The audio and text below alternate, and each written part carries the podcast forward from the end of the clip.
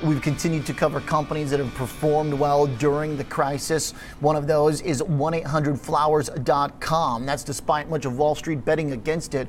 21% short interest right now in the company. Chris McCann, the president and CEO, has driven the stock, though, to 52-week highs and beyond at $30.45. Your company was trading at $11 when the market was selling off uh, back in March, Chris. So walk us through here what has been behind the success of the company over the last two quarters.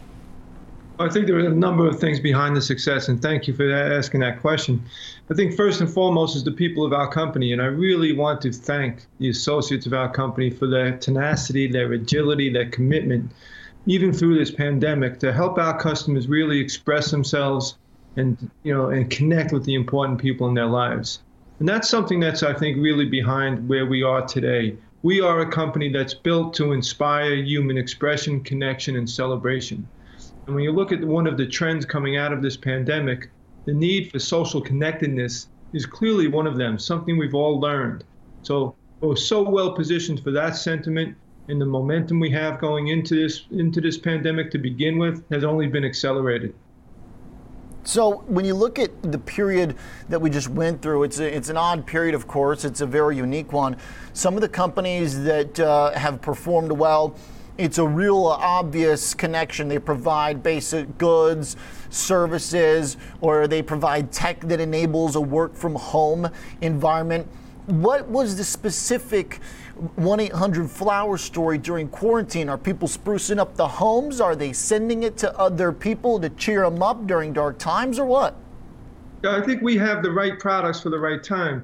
And even if you go back pre pandemic, one of the great things we had, I mentioned, was the momentum we had going in. So, for the first half of our fiscal year, we grew at about 8.5%.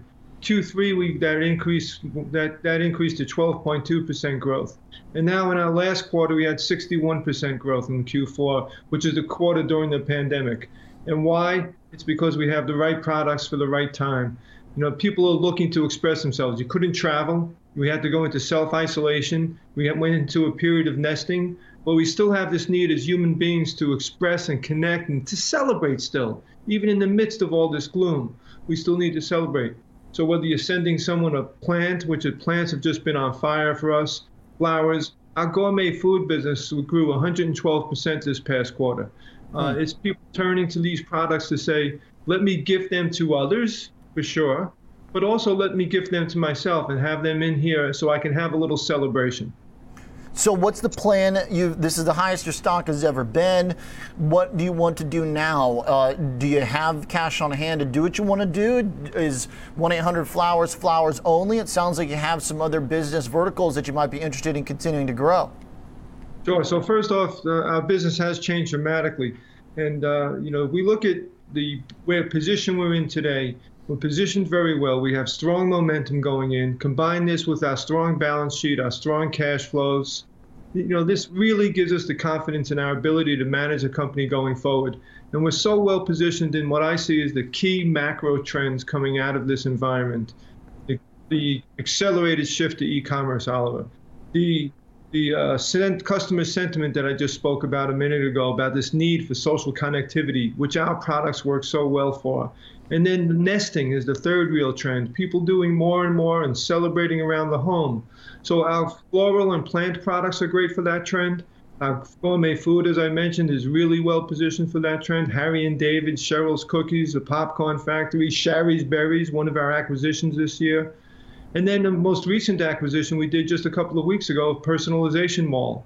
So all products personalized, pillows, blankets, picture frames, things that you decorate your home with.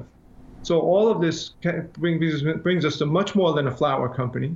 We started as 1-800 Flowers, and we continue to grow the floral business and our market leader position there. But we're also a market leader in gourmet food, and now we're a market leader in personalized products as well. Your revenue uh, continues to grow at a fast clip. It was growing uh, at high single digits to low double digits pre COVID in the fourth quarter of last year, first quarter of 2020. Then revenue growth uh, uh jumped up to 60% in the latest figure. Do you have ideas on how to project that going outwards? Are there people who order flowers that then sign up? I know I've ordered them from the website before, and then I get an email saying, hey, you know, it's uh, Mother's Day or it's this or that. Time to order again. What does the return rate look like? And can you keep your new customers from this period in and keep the revenue sticky? So one of the big things that we get questioned on, right, is the sustainability of this growth curve that we're on. And one of the key things that we've been doing pre-pandemic, but also now post-pandemic, it's been accelerated, is building our customer file.